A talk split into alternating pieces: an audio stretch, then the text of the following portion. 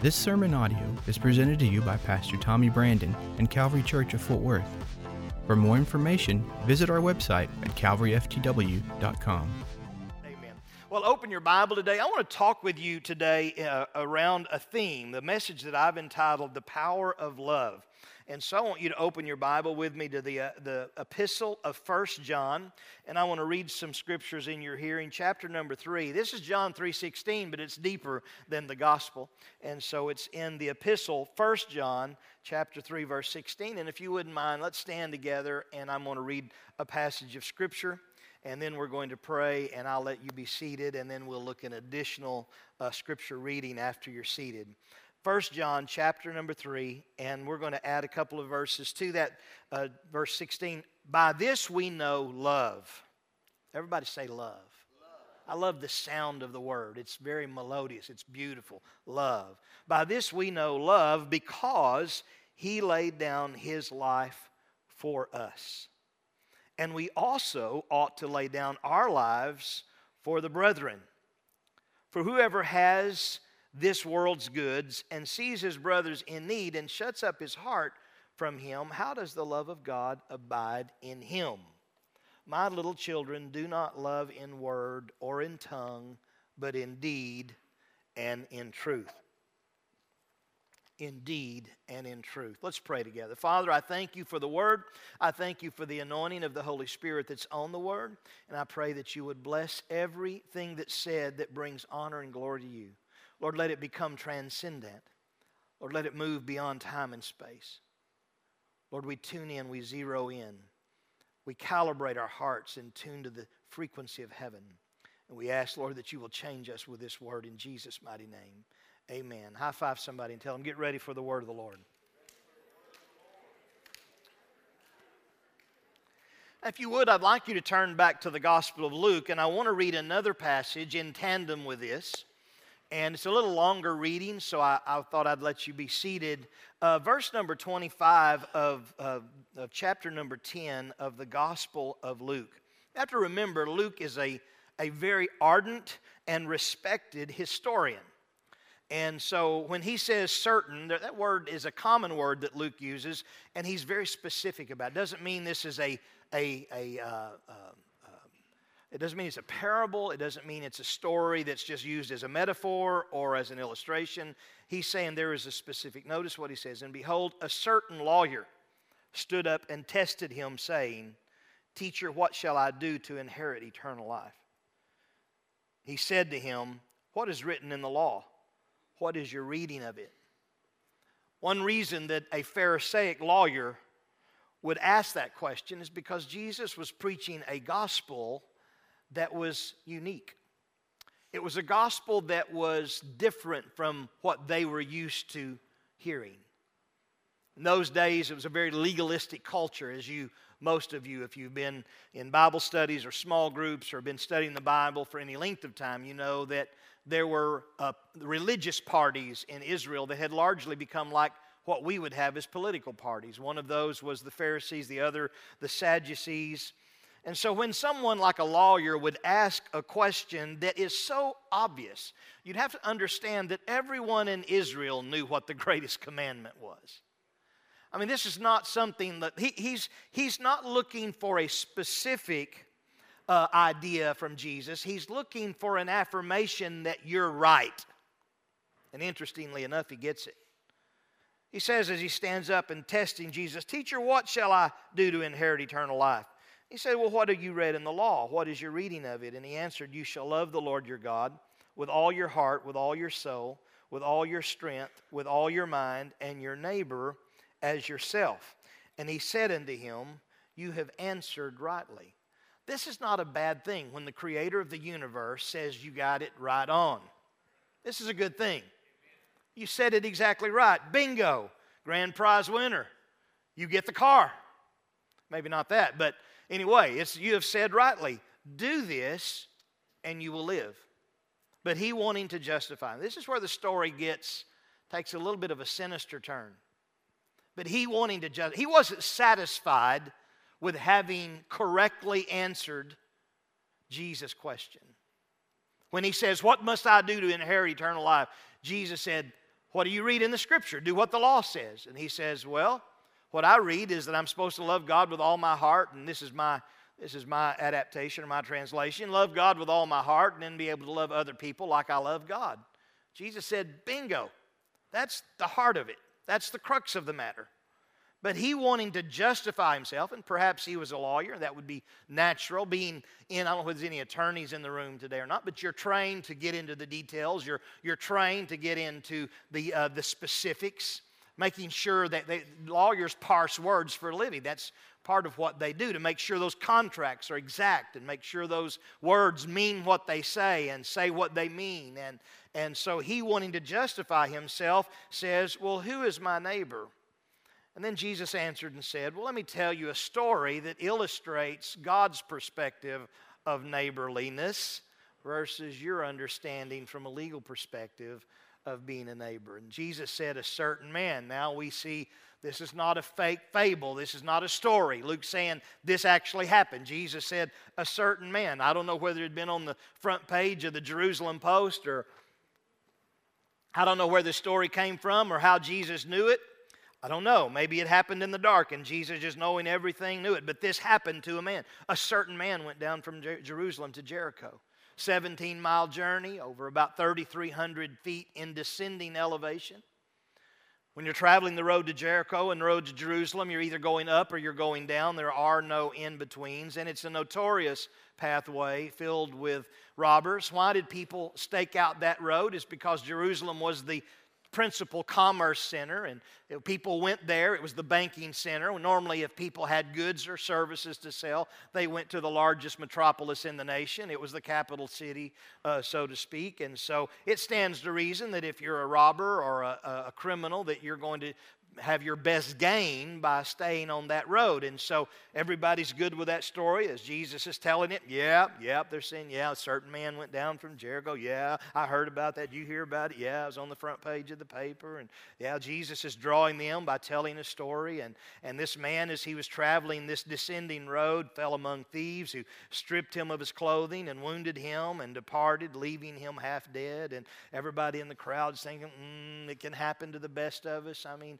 Anybody can happen. It can happen, you know, and and uh, it doesn't surprise me. That road is bad. I, he should have had some folks with him. You know that kind of feel and mood would have been with the story, or man, he's at the wrong time. If he was traveling at night, he should have had better sense than that. Come on, somebody, you know what I'm talking about. It's like, mm-hmm, they're all leaning in as Jesus is telling the story. This lawyer's leaning in as he's telling the story, and and uh, and they this poor guy is left stripped naked and left half dead, and and then the story begins to get a little bit uncomfortable because Jesus said, and by chance a certain priest came down the road and when he saw him, he passed on the other side. Now, you have to understand something about this priest, and this priest is not going up to Jerusalem, he's coming down from Jerusalem. So he's not going up to do his religious duties because if he were going up to perform his duties, because there were 24 courses of priests and they each had a certain schedule of the calendar when they were supposed to be in the temple and on duty. And when they were going, they couldn't be defiled by anything or they would be disqualified from being able to serve in the temple. And so I could get it if the priest is going up to the temple to serve. It's a big deal. He's waited all year for his opportunity. Part of his livelihood each year, annually, part of their budget family wise is being able to do his job and get his portion at the temple. And I get all that, but that's not the scenario. I've heard this story preached a lot of times where they would say, well, the priest was going up to Jerusalem and he couldn't be defiled. No, he's not going up, he's finished his work. He's coming down from Jerusalem and going back home. Now, the interesting thing about it is he could, if he were defiled on his way home, then it would have cost him his vacation time. Essentially, he would have had to gone back to Jerusalem, gone through the ritual cleansing of being, being become purified again. He would have had to stood outside the temple with, with common sinners, God forbid, and he would have had to have gone through the ritual cleansing process. So it would have been an extreme inconvenience, but it would not have prohibited him from doing his religious service. It would have affected his his time off. And time off is important if you're in ministry. Can I get a minister's amen? I'll say amen to that. We all need a break, and we have to defend that and protect that. And part of what we teach leaders all the time is you have to have a Sabbath and make sure you protect it. But then there are some times where somebody's in a ditch. And protocols of all type go out the window.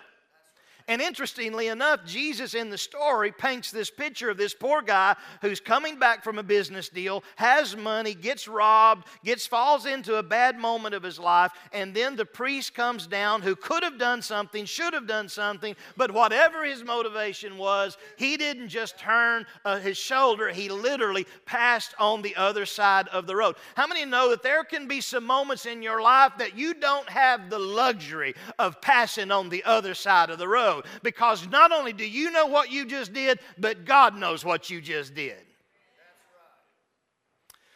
And then Jesus said, So the priest passes, and then likewise the Levite, when he had arrived at that place, came and looked. Now the Levite at least paused and he looked and maybe he even felt sorry for the guy, but I don't know. We don't know whether he's coming or going, and I, most Levites don't.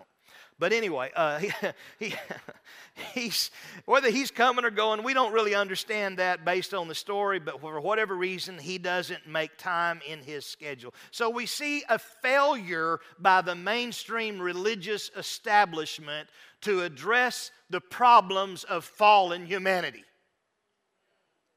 we see a legal expert who's wanting to understand, and Jesus, when he responds correctly, then Jesus takes the opportunity to say, Listen, y'all look at this thing through legal eyes. Let me tell you how God looks at this thing. He doesn't look through it through based on what the Constitution says or based on what the, the ordinances of the city says. He don't even look at it based on what your religious judgments say or what your prerogatives, your rights, or your wrongs of your religious establishment says. There are moments in God's mind where somebody has done God hurt and somebody needs to do something.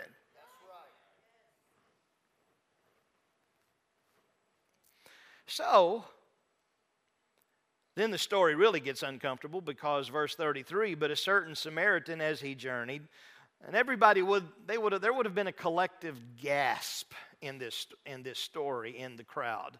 Because it's one thing to talk with lawyers, it's another thing to talk with, about priests and Levites, it's another thing to talk about a poor Jewish man that's fallen on hard times. But suddenly, Jesus interjects into the story the word nobody wanted to hear the word Samaritan. You see, it's not just in America where there are racial divides, and how many believe that it shouldn't be in the church? Can I get an amen, right? We are brothers and sisters. The Bible says that God is made of one blood, all men on the face of the earth. How many believe that, and this church does, but how many believe the churches of America ought to already look like heaven? Amen. They ought to already look like heaven. That's a fact.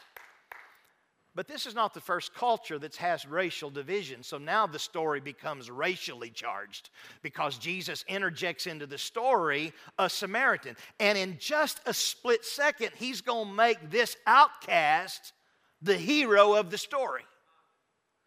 Now we're going from being puzzled to downright offended because he's passing over the lawyer who he's looking in his eye telling the story. He's passing over the priest, the preacher who can preach the paint off the wall, and the Levite who is the usher and the greeter and the deacons and all that. He's passed all of that over, and in this story makes a Samaritan the hero of the story.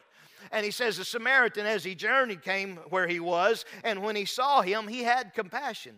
So he went to him and bandaged his wounds, poured on oil and wine, and set him on his animal, brought him to an inn, and took care of him. On the next day, everybody say he spent the night with him. Have you, anybody in this room ever been in a bad moment where you didn't just need somebody to give you a helping hand, you needed them to hang around a while? I need a better amen than that because that's true. There are moments when just a hand up won't help. You need somebody to hang out a while, to pitch their tent and hang out with you for a little bit, cook some biscuits and gravy, and say, I know you're suffering right now. I'm going to hang out at least through the night. And, and that's, what the, that's what the Samaritan did. On the next day, when he departed, he took out two denarii, two, two uh, pieces of money, gave them to the innkeeper, and said to him, Take care of him, and whatever more you spend when I come again, somebody say, He will come again. When I come again, I will repay you.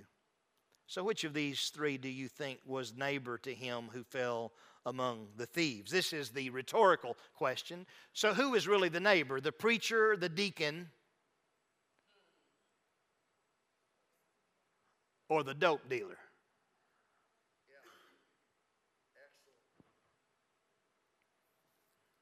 And it probably got quieter in that crowd than it did just in the crowd I just said. Probably got quieter there than it was in this room.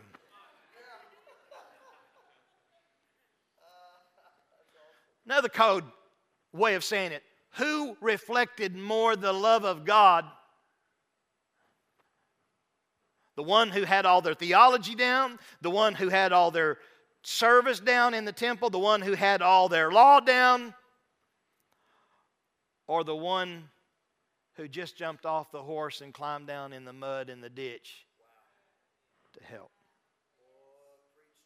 Well, the man had no option. Verse 37, he said, Well, he who showed mercy on him. Jesus said, Now you really got it right. Listen to this go and be like a dope dealer.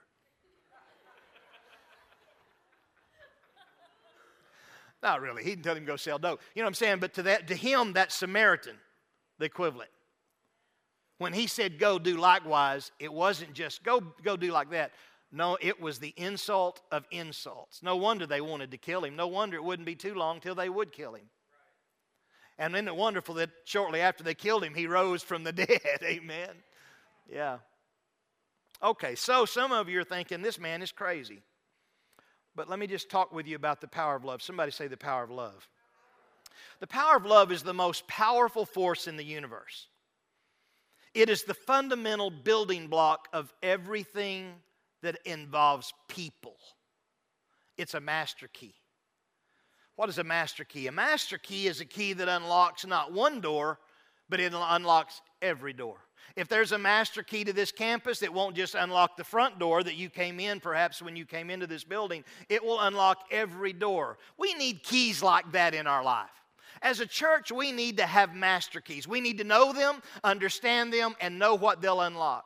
Can I tell you that love is a master key that unlocks every door in the arena of the heart? For saint and sinner alike, love works. Somebody say, Love works. Amen. Love penetrates. Love examines the heart, not for the purpose of condemning, but to expose us to reveal us and to woo us out of our hiding places. Love encourages the soul. In my notes this morning, I was adding a few thoughts in my notes this morning. I was thinking about how can I describe love? And, and this is how I describe it this way it's the aloe vera for the burned emotions, scorched from the fires of life. Scorched from the fires of life. Love builds bridges and tears down walls. Love defends the weak and destroys the proud. That's what Jesus was doing in this story. He said, The love of God has this mystical and incredible power to destroy some and build up others, to destroy the proud who think they don't need God and they got it all figured out, to bring them to a place of humility, but to those who are downcast and humbled, it will lift them up. The love is, of God is an amazing thing. The apostle Paul tells us in 1 Corinthians chapter 13 that love never fails. It's greater than spiritual gifts. Somebody say amen to that. I've seen people that had more gifts. Listen, they had more gifts than Santa Claus.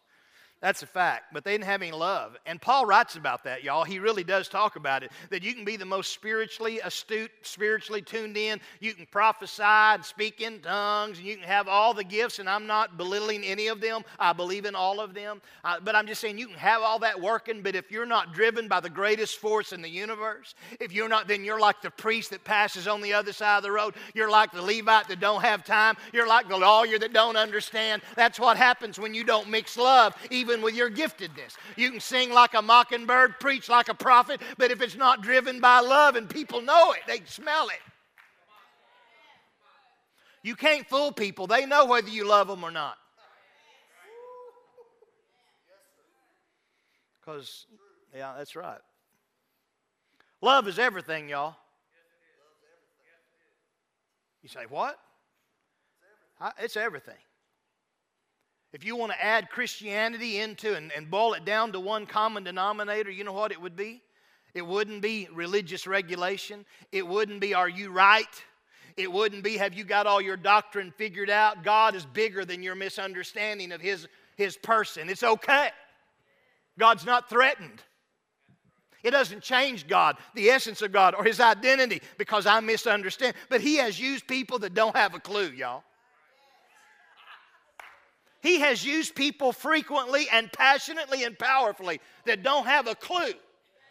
They can't explain the Roman road, can't explain the Acts, can't explain, no, they, the Gospels, they're trying, no, God will use people whose heart's tuned to love. Heaven's frequency is love. Yeah. Yeah, so love is everything, and I can say that because First John chapter 4 tells us God is love. So I can say it that way God is everything. In 1985, Huey Lewis and the News recorded a smash hit. For all of you that are not up on your classic rock and roll, and uh, I listened to it this morning as I was getting inspired to preach this ser- sermon. And Huey talks about the power of love. How many have ever heard? How many are humble enough to say, Yeah, I heard that song. It's a pretty good song. It's still classic rock and roll. I got that station. Yeah. The power of love. And he goes through all kinds of lyrics. I listen to the lyrics, and it's interesting. He goes through all kind of that, that love will make you do this and make you do that. And I thought, man, that's right. That's right. I agree with Huey. Love is powerful. But I would add one thing today, it doesn't seem to be plentiful. I'm talking about the kind of love that God has, the kind that Jesus demonstrated in this passage of Scripture, the kind that John wrote about in both his Gospels and his later epistles. That kind of love, it's powerful. Yes, it is. It's world changing. It's, it's incredible, but it's not that plentiful. Because it's a love that's sacrificial. God is love, love is God. And I agree. But you know, our culture has gotten confused. They've confused concepts, they've confused love and lust. Can I get a weak amen for that? amen. Amen. And you know what? You have to be careful because they can masquerade as the same thing. And you know, we hear, we use words, but they don't always mean the same thing. You know, a young man walk up to a beautiful young lady he's wanting to start a romantic relationship with, and he'll say, I love you. And she'll hear something, and he's saying something else. We confuse love and lust. But here's how you can tell the difference. Love demands to be satisfied. Love says, satisfy me. Love, I mean, lust says, satisfy me. Lust is all about what I want. Lust is about my preferences. It's about what I like. Love says, satisfy me. Love, on the other hand, says, I'm going to satisfy you. Can I give y'all a marriage, a marriage lesson this morning? Okay, I won't go there. There's kids in the room. But let me just say if you seek to satisfy the person, the spouse that God's put in your life, that's how love works. That's the difference between love and lust. Lust demands to be satisfied. Love seeks to satisfy. Love's desiring and longing to meet needs, to be a help, to support. Lust says it's all about me. Love says it's all about you. Lust is but a fleeting moment. Love is an eternal, unstoppable, invincible force. Love is so powerful that poets have described it with beautiful lyrics, and artists have been inspired by it, and they write and they paint and they sing songs about it, and dreamers imagine it in beautiful shades and tones. Philosophers spend endless hours trying to explain it. But I'll tell you something I have figured out is the devil don't have it, he don't understand it, and he hates it. So if you want to do something to make the devil super ticked off, people talk about spiritual warfare and, and man i believe in spiritual warfare. I know that the weapons of our warfare are not carnal but they're mighty through god to pulling down strongholds. And i, I spent a lot of time in my early ministry listen fighting a lot of devils. You know we'd identify the strong man in the area. And, and as i've gotten older and gray-headed i realized most of my time i'm fighting gravity Can I get a gray haired amen? amen. That doesn't mean the demons are not still there. It just means that most of my battles today have to do with gravity. But if you want to really mess with the devil, you really want to pull a strong man down, turn your back on hate and jealousy and all that kind of stuff that are works of the devil and start loving folks. Find somebody to love. Find somebody to demonstrate the love of God. I'm not talking about lust. Find somebody to love with the love of God. Find a way, and you will turn the table upside down on the devil and tick the devil off. He will hate you because he hates love. Because he knows how powerful love is. That's pretty good for a young guy like me, honestly. I am going to add in my notes. That is pretty good right there. Amen. Take a praise break. Amen. That's pretty good. Wiggle a little. Somebody wiggle. you know what I'm saying? Like that's how my praise breaks. I used to shout, you know, and kind of break my hair. Now I just wiggle a little bit. It's like a Amen. Love is the one thing that gives meaning to life and is the fuel, listen, the fuel of God's purpose for our lives. I, I tell you, I've spent a lot of time working with leaders, helping them understand and how to discern purpose. I'm not sure I've spent enough time helping them love. We can have the best strategies and plans, but I'll tell you the secret sauce of a great church. The secret sauce of a great church is in the loving of that church when that church loves, loves, loves, man, that is, it don't matter what you label yourself. It doesn't matter the style of worship. It doesn't matter whether you wear Hart Schaffner and Marx or Levi's. It don't matter. But when you are loving, loving, loving, when the love of God is a compelling force, when it's demonstrated in every song, when every greeter at the door is greeting people and they know that they are loved and wanted and welcome, you can't drive people away from that because love works. Hallelujah. It works. Yeah. And I'll tell you about the Bible, y'all. I'll tell you about this scripture. You know what? It's powerful. And how many believe this is the Word of God? How many believe that? How many are thankful for the Word of God? I believe it. I believe every word of it. I believe it's all God inspired and God breathed and without error in its original autographs, we say, uh, its original manuscripts. I believe that. But I'll tell you why it's been the best selling book for 500 years. Did you know this book has been the best selling book on the planet for 500 years? Did you know that? Honestly, I've written a couple of books, and if I could have had a bestseller for five minutes, it would have changed my life. And the Bible has, since Gutenberg's press, the Bible has been the number one best selling book. You Google it, the number one best selling book every year for 500 years. You know why? It's not because of the genealogies and it ain't because of Leviticus. It's because every story in this book has a heartbeat and a throbbing message, and that is for God so loved the world that he gave his only begotten Son, that whosoever believeth in him would not perish but have everlasting life. It's the love of God, it's the goodness of God that leads men to repentance. It's because, saint or sinner alike, when you open this page of this sacred text, something in your heart begins to tremble because you know that you have just dialed in to heaven's love language right there. And every message, if you'll distill it, if you will get your hermeneutic right, when you properly interpret every passage, the interpretation will say, I love you.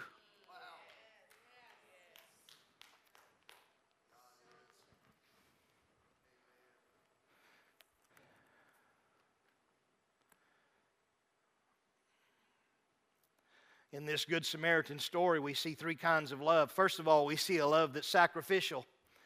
We see a love that's sacrificial. Sometimes it's a love that's hard to understand. And I, I, have to tell you, I will be honest with you, moms. I think that most of y'all are a little tuned into this more than some of us men.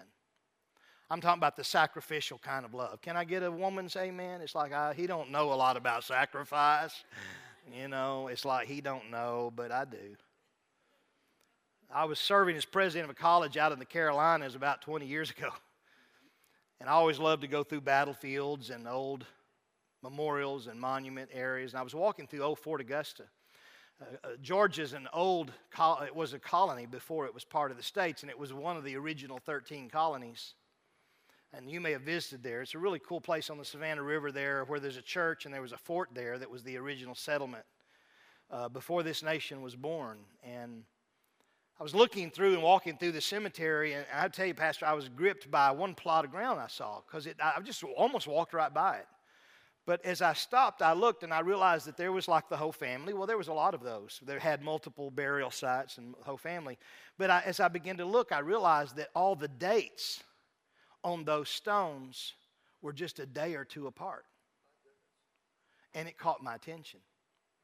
I don't know, in those days, these are 1700s, in those days the frontier was a dangerous place, you know what I'm saying? Epidemics and all kinds of pandemic type things were going on, not to mention wars, and it was a difficult place.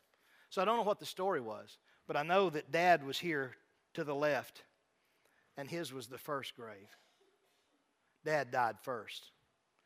And then, like two days later, there was a child. And about three days later was another child.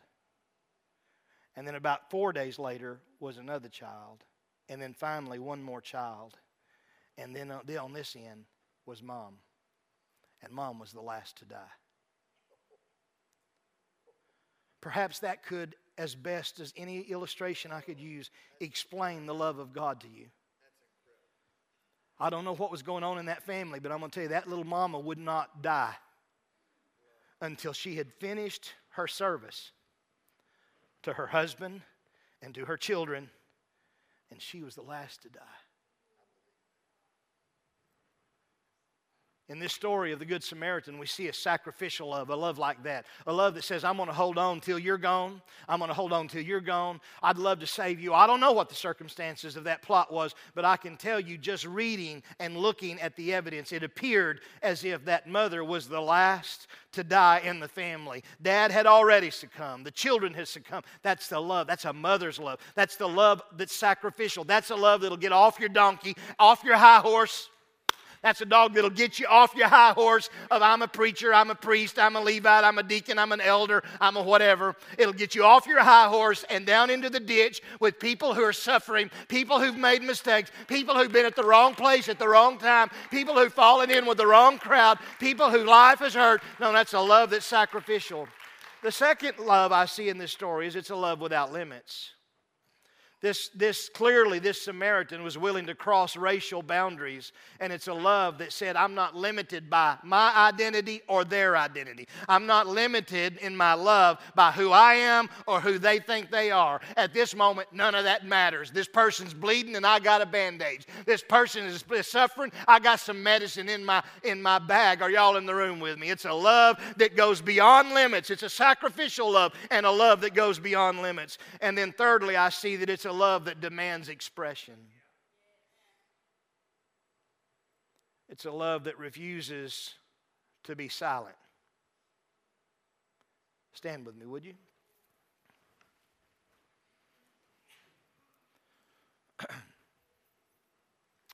Mother Teresa was asked how she could spend her life attending to the outcast in the leper colonies of Calcutta, the absolute lowest of the low.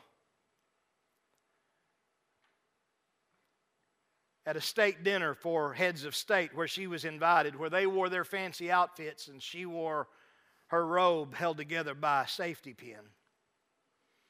Someone had the audacity of to ask her how she endured a fruitless life with no success and how she stayed motivated to do what she did. And she said this simply I did what love demanded.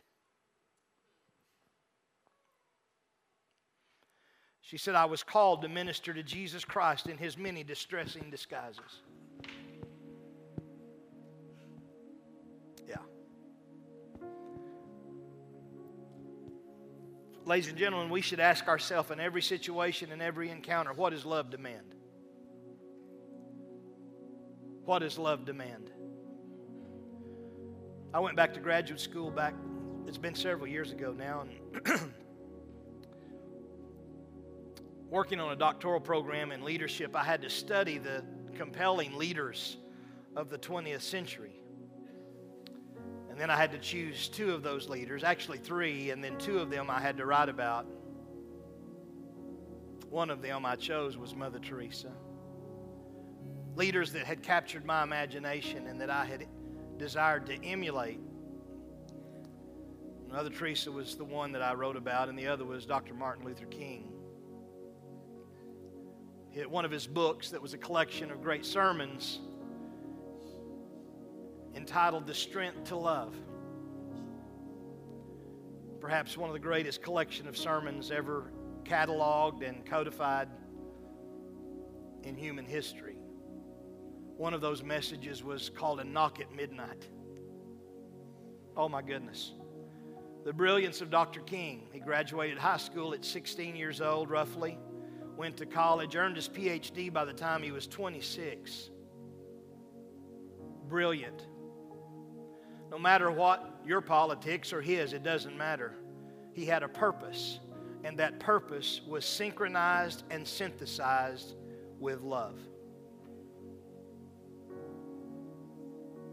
It's the thing that I saw that he had in common with Mother Teresa and countless other leaders.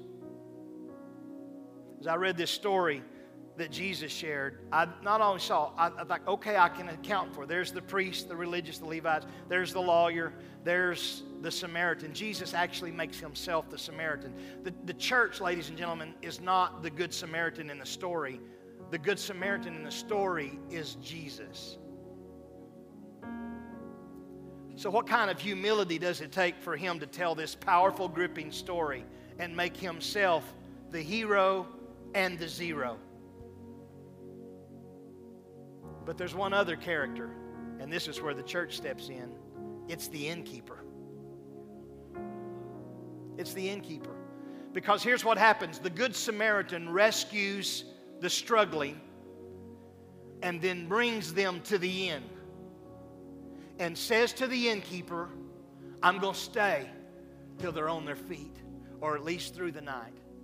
And then I'm going to give you the resources you need to continue the care until I come again. And I will come again. And when I come again, I'm going to see how you took care of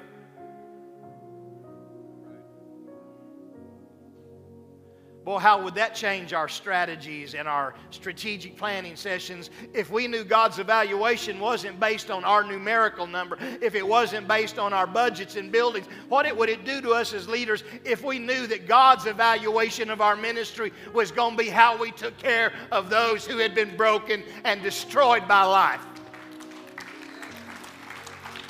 Well, that'll make your small groups take on a whole new flavor, won't it? That'll take Sunday school take on a whole new level. That'll take worship to a whole new level when we realize God's evaluation of us is He says, I'm going to go away. Here's everything that you need to do, the job I've called you to do, but I'm going to come again. And when I come again, I'm going to see how you've done with this person who's fallen. And there, ladies and gentlemen, we have it. But you know, that sounds like a daunting task, but the fact of the matter is, we've been well equipped to do it. It's called the power of love. Everybody in the building can be part of that. Whether you can sing or not, whether you can preach or not, whether you can deek or not, whether you can eld or not, whether you can greet or not, everybody in the room can be part of that process of loving. And there's the moral of the story. Let's bow our heads together. Let me pray for you. Father, we thank you for the word. Today, Lord, this message has been a message to the church. Lord, it's a message that's designed to challenge us to look beyond the surface, beyond our particular identity, to look beyond our race, to look beyond our political persuasion and our religious understanding, and look, Father, beyond that and see in the ditch where people have fallen and been broken by life. That's what the gist of this message is. God, I pray that everyone under the sound of my voice will determine today, God, I will be more like you. I will do more like you. I will speak. I will see people differently. God, I pray that you will adjust our perspective, that you will adjust our passion. God, that you will tune us into your frequency, God, so that we can see and hear and feel the throbbing message of love. In Jesus' mighty name. Amen. Let everybody say a big amen this morning.